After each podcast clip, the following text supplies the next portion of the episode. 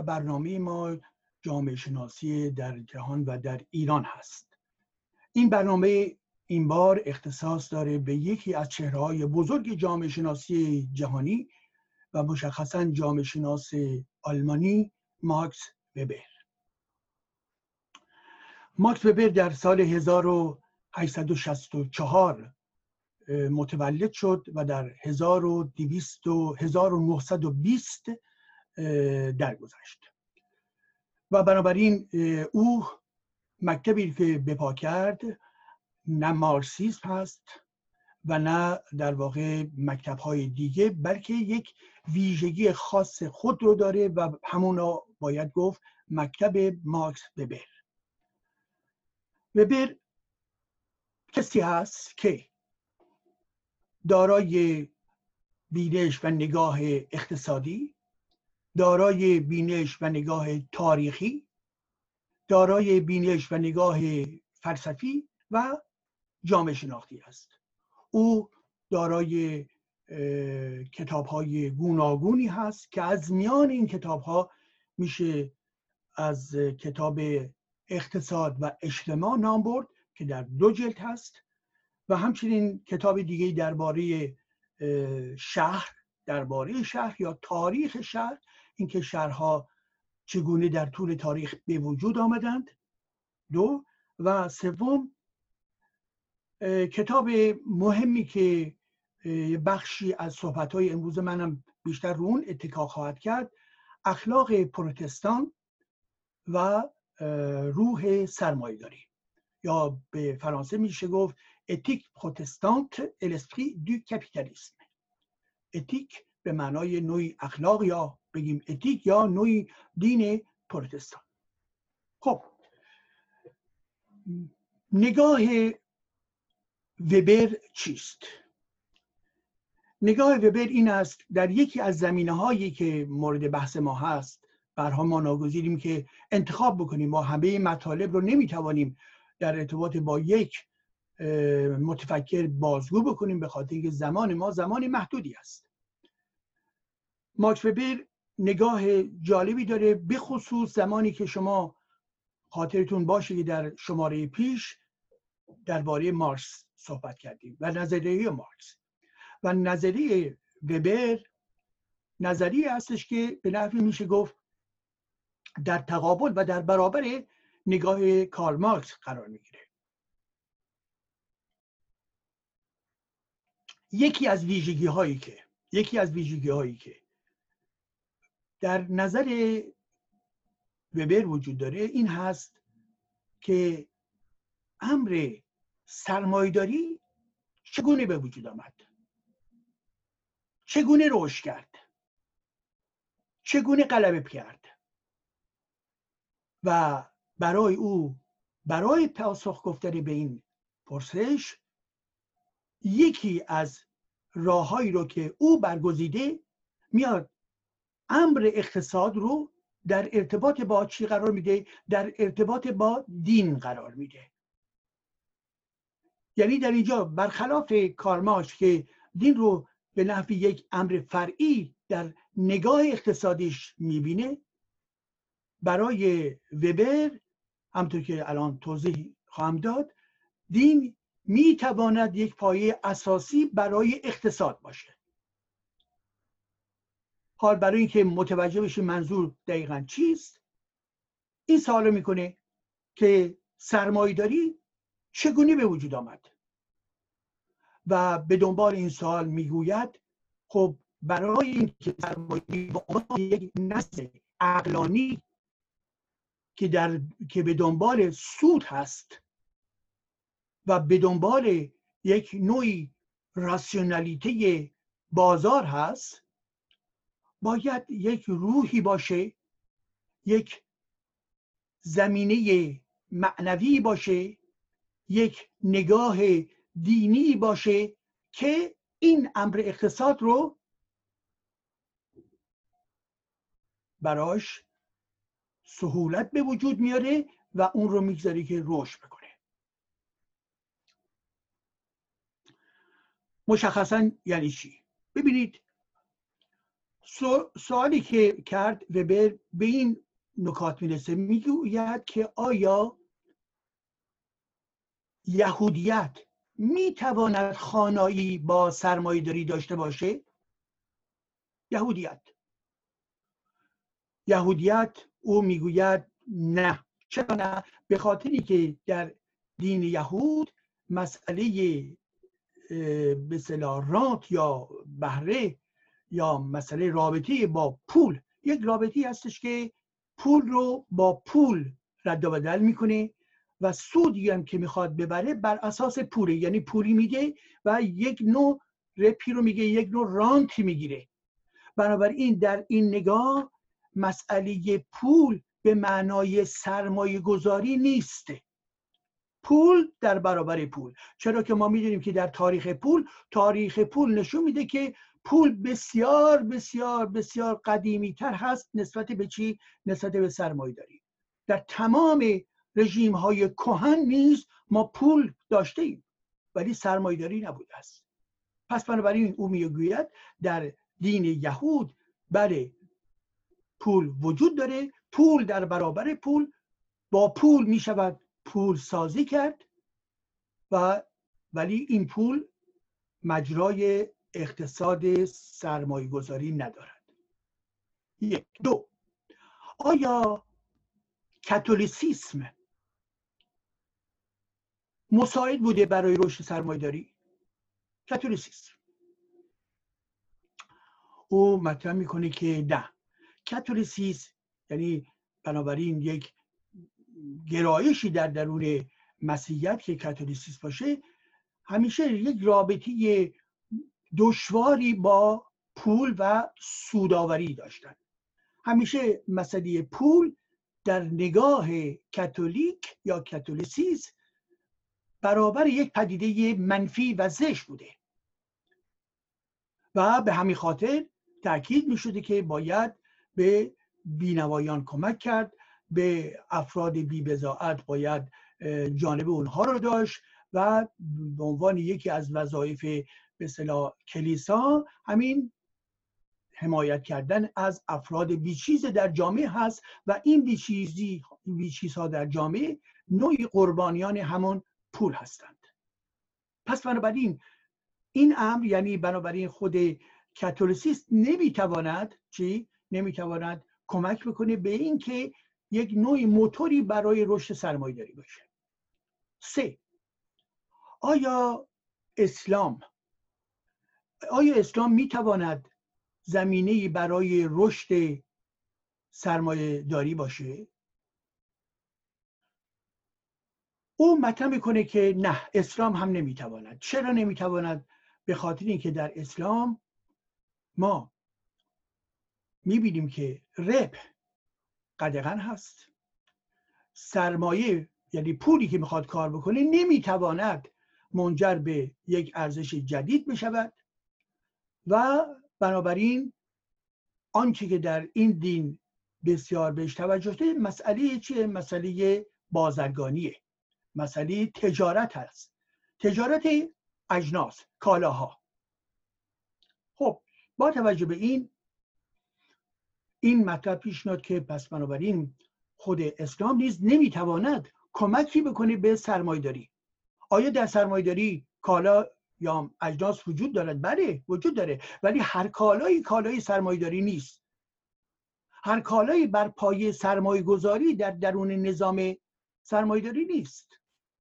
بلکه افرادی هستن از فلان به صلاح دهقان به صلاح فراورده های کشاورزی رو می‌خرن و میفروشن نوعی بازرگانیه نوعی تجارته. ولی این تبدیل به پولی که در مناسبات اقتصادی قرار بگیره نمی‌تواند باشه خب پس بنابراین وبر می‌گوید اسلام نیز نمی‌تواند این رو به صلاح مورد تشویق قرار بده. سرمایداری مورد تشویق قرار بده. و بالاخره می‌رسه به نکته چهارم. آیا سرمایداری توسط اتیک پروتستانت؟ آین پروتستانی. این رابطه بین اینها چیست؟ و از نظر او آین پروتستان یک آینی هست که مشوق و حمایت کننده چی هست؟ امر به صلاح سرمایداری هست. چرا؟ به خاطر اینکه در اتیک پروتستانت اتیکی هست که در درون اون کار کار کردن تشویق شده. دیسیپلین تشویق شده. رسیدن به سوداوری و جستجوی سوداوری تشویق شده. و بر پای این منطق سرمایداری که روی سرمایه گذاری کردن و روی کسب ارزش های جدید و روی سود بیشتر هست این منطق سرمایداری با این روحی که در درون پروتستانتیسم هست اینها هماهنگی دارن. به همدیگه در واقع می‌توانند چی؟ کمک برسانند. و بر این پایه هست که وبر می‌گوید اتیک پروتستانت و لسفی یا روح سرمایداری. پس بنابراین سرمایداری برای رشد خودش به یک آینی به یک کیشی که این امر یک امر ذهنی هست که این امر بیان اعتقاداتی است که در ذهن افراد وجود داره. اینها همه مجموعی رو تشکیل میده که کسانی که به این امر اعتقاد دارن راحتتر پایه چی میرم؟ را به, رو به سوی سرمایه گذاری کردن و دارای یک دیسیپلین بودن و رسیدن به چی؟ به رسیدن به سرمایه های جدید. بنابراین این دوتا با هم دیگه آشتی پذیر هستند. و پس از اون او می‌گوید ببینید سرمایداری در کجا به در از نظر تاریخی رشد کرد؟ و مورد برخورد قرار میده. سرمایداری در اون کشورها و یا اون سرزمین هایی رشد کرد که در این سرزمین ها آین پروتستانتیسم غلبه داشت و نه کاتولیک. به عنوان نمونه در انگلستان به عنوان نمونه در هلند به عنوان نمونه در آلمان. از نظر تاریخی سرمایداری گام های اولیه خودشو در این سرزمین ها بود که آغاز کرد. بنابراین آنچه که مورد بحث هست اینه که او نگاه تئوریکشو بر پایه نگاه تاریخیش رو در کنار هم قرار میده و این رو ازش نتیجه می‌گیره که ببینید اگر سرمایداری رشد کرد این سرمایداری به اعتبار این بود که مردمانی بودند که در ذهنیت این مردمان ضدیتی با امر اقتصاد سرمایداری نبود. و به این ترتیب اینها شروع کردن با این محرکی که در اینها به وجود آمده بود برن به سوی چی؟ به سوی ثروتمند شدن امر کار ارزش کار ارزش ایجاد سود همه و همه هماهنگی داره با همون منطقه سرمایه‌داری پس بنابراین برای وبر در اینجا در یکی از مباحث مرکزی که با مارک کار مارکس اختلاف داره در همین جاست مارکس به هیچ وجه رشد سرمایداری رو به این ترتیب توضیح نمیده. او در ارتباط با نیروهای مولده و زیربنا اون رو توضیح میده. حال آنکه وبر مسئله سرمایداری و رشد سرمایداری رو در ارتباط با موتور اون یا آین پروتستانتیزم توضیح میده. و بنابراین اگر در نگاه کارماکس مسئله دین تا یه حدودی واقعا بهش میگه امر روبنایی و در ضمن فرعی هست و در مکانیزم خود اقتصاد سرمایداری نمی‌توانند نقش ایفا بکنند درست برعکس امر دین ولی نه همه دین ها امر دینی که او مورد نظرش هست تبدیل میشه به ذهنیت. این ذهنیتی که در این چارچوب آینی قرار می‌گیره دیگه مشکلی با امر اقتصاد نداره. یعنی در ذهنیت انسان ها پیش قضاوتی راجع به این امر وجود نداره.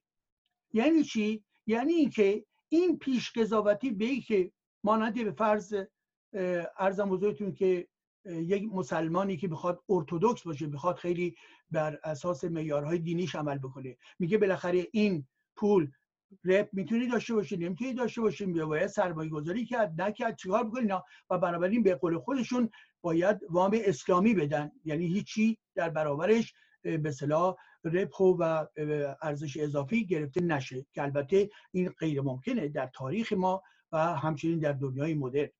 خب بنابراین در ذهنیت یک به فرد دینی اسلامی این اختلاف نظر این در واقع ناهماهنگی وجود داره و فرد رو راغب نمی‌کنه. و یا در ذهنیت یک کاتولیک کاتولیک احساس گناه بهش دست میده که چی؟ که در واقع این ام منجر به استثمار انسان ها بشه و این ام منجر به به اصطلاح ثروتمندتر شدن گروهی از جامعه بشه. حال آنکه در این منطقه که به اصطلاح وبر سوزه با اقتصاد با پروتستانتیسم یا دین پروتستانی می‌تواند جمع بشود. بنابراین در اینجا ما با یک اختلاف نظر بسیار بارزی با بین وبر و بین و کارماکس مواجه هستیم. خب یک نکته دیگه ای باز باید توجه بکنیم. اون این هست که می‌گوید حال می‌بینید این سرمایه داری چگونه رشد کرد؟ یک مکانیزم دیگه ما با توضیح بدیم. برای دادن توضیح دادن این مکانیزم وبر میاد توضیح میده که سازماندهی یا قدرت چیست؟ قدرت سازماندهی. سازماندهی. ارگانیزاسیون. چند مدل ارگانیزاسیونی داریم؟ چند مدل سازمانی داریم؟ و مسئله سازمان رو با نوع اتوریته توضیح میده. با نوع الگویی که اینها دارند توضیح میده. و در اینجاست که او می‌گوید ما توجه بکنیم می‌توانیم از سه الگوی سازمانی یا سه الگوی قدرت یا سه الگوی تسلط صحبت بکنیم. چیا هست؟ یک نکته که اول هست برمیگرده به سازماندهی یا ارگانیزاسیون که متکی هست بر یک شخصیت کاریسماتیک کاریسماتیک دارای نوعی اقتدار شخصی است. نوعی شخصیت پرقدرت است. و بنابراین در اینجا او می‌گوید مانند یک قبیله. چگونه قبیله عمل می‌کنه؟ به خاطر اینکه اون به صلاح اقتدار رئیس قبیله وجود داره. یا در طول تاریخ شخصیت هایی که دارای کاریسم بودن دارای نوعی شخصیت های برجسته بودن. و این در زمین های مختلف می‌تونیم ما گیر بیاریم. حال با توجه به صحبتی که او می‌کنه یعنی به به می‌کنه خود ما هم می‌تونیم این رو فکر بکنیم. شخصیت کاریسماتیک چه شخصیت های کاریسماتیک بودند پرقدرت بودند پرنفوذ بودند. و بر به حول این شخصیت ها یک سازماندهی در واقع صورت می‌گیره.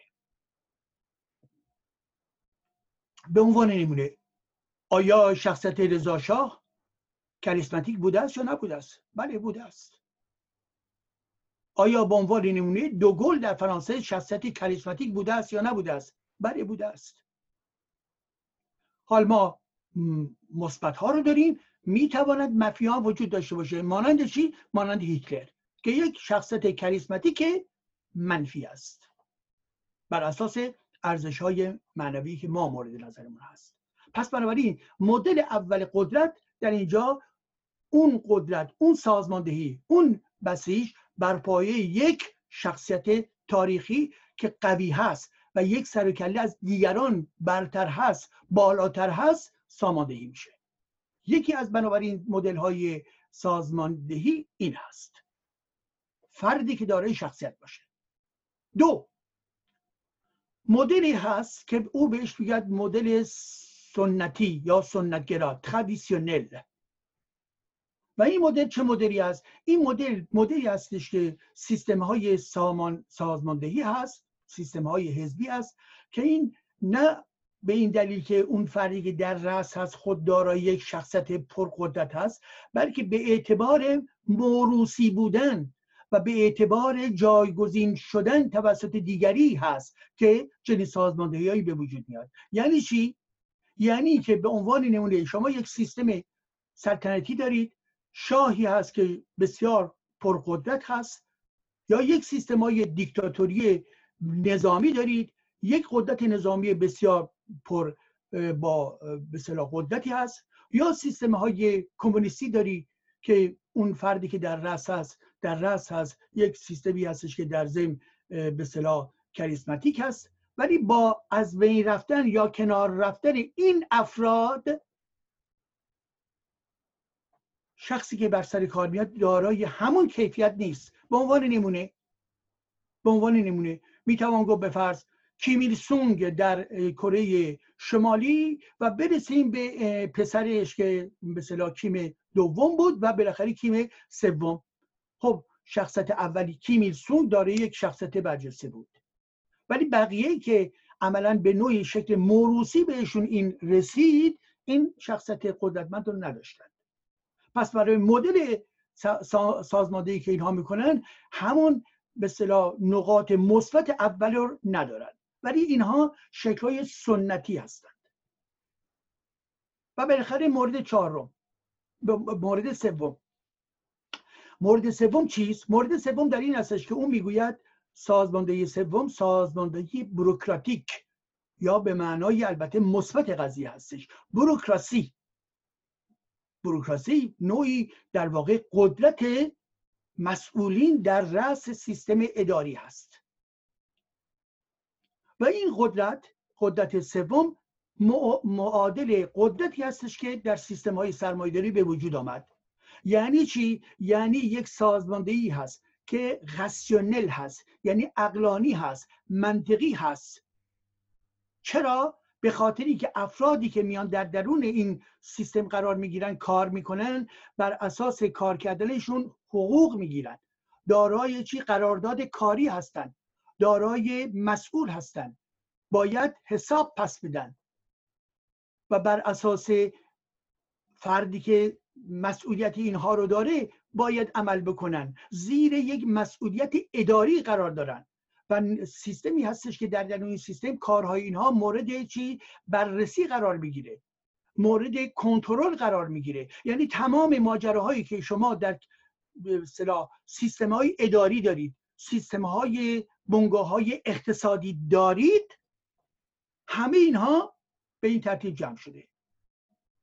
یعنی مدل سوم مدلی هست که در واقع تمام سیستم های ادارات اداره ها یه دولتی در ایران یا هر جای دیگه یه نظمی داره قاعده ای داره نرمی داره او صحبت از نرم می‌کنه نرم می‌کنه. یعنی چی؟ میگه که در رأس این سیستم فلان کس مسئول اصلیه. این دارای مسئولین دست دوم هستن. مسئولین دست دوم دارای افرادی هستن که به این ترتیب یا اون ترتیب در واقع اینها هدایت می‌شوند. بنابراین یک سیستم ایرخشیزه سلسله مراتبی هست و در درون این سیستم قدرت از بالا به سمت پایین میادش. پس بنابراین در اینجا او مطرح می‌کنه که این امر یعنی مدل بروکراسی امری هست که بر اساس تقسیم کاره و بر اساس ضابطه هستش نور وجود داره. به این معنا نیستش که شما به فرض فرزند رئیس قبیله هستی یا پسر عمه رئیس قبیله هستی اون به که بله خوبه که این فلان کار رو بهش بدن. نه. در اینجا میگه چون دیپلم داره چون با استعداد هست چون می‌تواند رشد کند چون تجربه های خوبی داشته چون چون چون چون به این دلایل یعنی به اعتبار این نرم های جدید مدرن بنابراین تقسیم مسئولیت ها صورت می‌گیره خب به این خاطر هستش که حال ببینید ما وقتی به اینجا رسیم یعنی مورد سوم مدل یا الگوی سازماندهی بروکراتیک یا خسیونل بهش میگه منطقی. با نرم نرم نرم یعنی هنجار. حال میگه که اون سیستمی که براتون توضیح دادم سیستم سرمایه داری با این سیستم به صلاح اتیک پروتستان جمع میشن و یه چیز دیگه باز اینجا کم داره و اون هم همون مدل سازماندهی بروکراتیکه. و اینها ستایی با هم جمع میشن. یعنی روح سرمایه داری با یک موتوری که موتور دین پروتستانی باشه با یک اهرم بسیار قوی که اهرم سیستم تشکیلاتی و سازماندهی باشه این ستا که وقتی که جمع میشن ما به سوی سرمایداری به شکل شتابان حرکت می‌کنیم و بیش از پیش به سوی رشد سرمایداری می‌رویم. یعنی آنچه که او داره توضیح میده بیان واقعیتی هست که ما امروز در دل این سرمایداری در ذهن می‌بینیم. سرمایداری که از قرن 18 و 19 و قرن 20 رشد کردن بر پایه چی تمام این بنگاه های عظیمی که وجود دارن اینها قواعدی هستش که تنظیم کردن دیگه. حال در درون اینها فساد وجود داره پارتی بازی ها وجود داره و ولی اساس اقتصاد در این دنیای غرب بر پایه چی؟ بر پایه یک نظم بر پایه یک بروکراسی بر پایه یک منطق بر پایه یک به تقسیم کار اجتماعی در داخل این سازماندهی ها و بر اساس مسئولیت پذیری و مسئولیت خواهی به این ترتیب هست. یعنی سیستم اقتصاد سرمایداری به اعتبار یک سازماندهی هست که تبدیل به اقتصاد می شود اقتصاد اگه سازماندهی نباشه یک بنگاه نمی‌تواند بگردد. نمی‌تواند تقسیم کار داشته باشه. نمی‌تواند فراورده ها و کالاهای جدید رو به درون بازار ببره. نه نمی‌تواند. خب با توجه به آنچه گفتیم هست که بنابراین نتیجه می‌گیرم. وبر بنابراین توضیح میده که سرمایهداری به چه صورتی پایه گرفته و این تز او در برابر عملا تز کار مارکس قرار می‌گیره. و به این خاطر هستش که نگاهی که او داره در ارتباط با سیستم اقتصادی در ارتباط با دین در ارتباط با طبقات در ارتباط با نقش فرد در درون این جوامع و غیر و غیره نگاهی هستش که برای ما یک تازگی به وجود آورد که بتوانیم جامعه شناسی رو نه فقط بر پای مقوله های کارمارکس بلکه بر اساس مقوله های وبر توضیح بدهیم.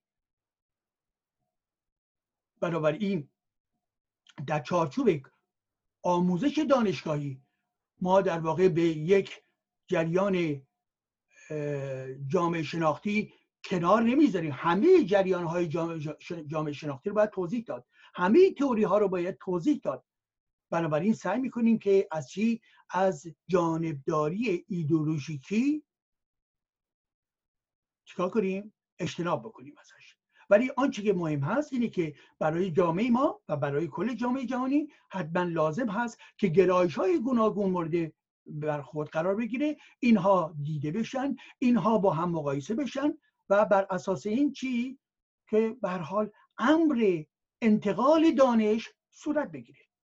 بنابراین دوستان عزیز در ارتباط با مبحث امروز ما که مربوط بنابراین به مارکس وبر هست این فقط جنبه هایی از اندیشه او بود.